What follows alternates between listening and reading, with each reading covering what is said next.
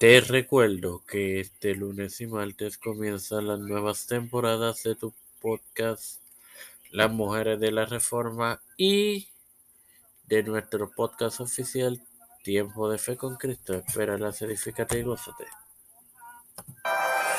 Este que te habla y te da la bienvenida a esta onceava edición de tu podcast Evangelio de Dios, tu hermano Maravilloso, para dar inicio con la serie Juicio de Jehová contra Judá y Jerusalén, compartiéndote el versículo 3.1 de Isaías, que leeré a continuación en el nombre del Padre, del Hijo y del Espíritu Santo, porque he aquí que el Señor Jehová de los ejércitos quita de Jerusalén y de Judá al sustentador y al fuerte todo sustento de pan y todo socorro de agua. Bueno, hermanos, aquí vemos la totalidad de este capítulo en especial. Hace referencia al juicio venidero con Babilonia empleada como el instrumento de Dios. La profecía sería cumplida cerca de 150 años en el futuro, entiéndase en el 610, porque recordemos, los años previos antes de Cristo se cuentan de mayor a menor. Aunque Judá y Jerusalén no sabían en esta época exactamente cuándo.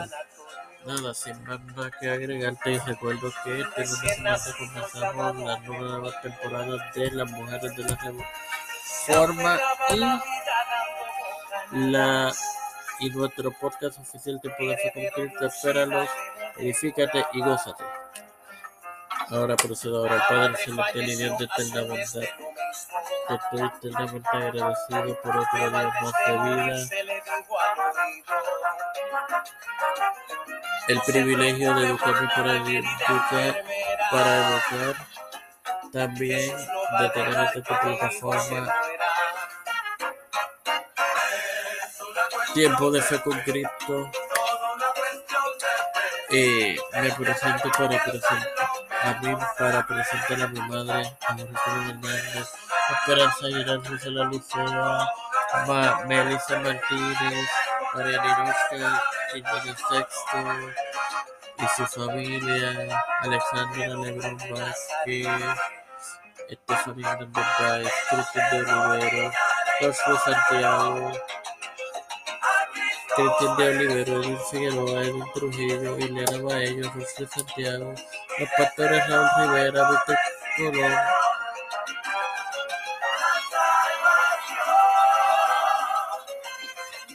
Félix Rodríguez Smith, Pedro Peluso Urrutia, Joseph Biden Jr., Kamala Harris, Nancy Pelosi, um, José Luis Santiago, Rafael Hernández Montaño, Jennifer Colón, todos los líderes que se gubernamentales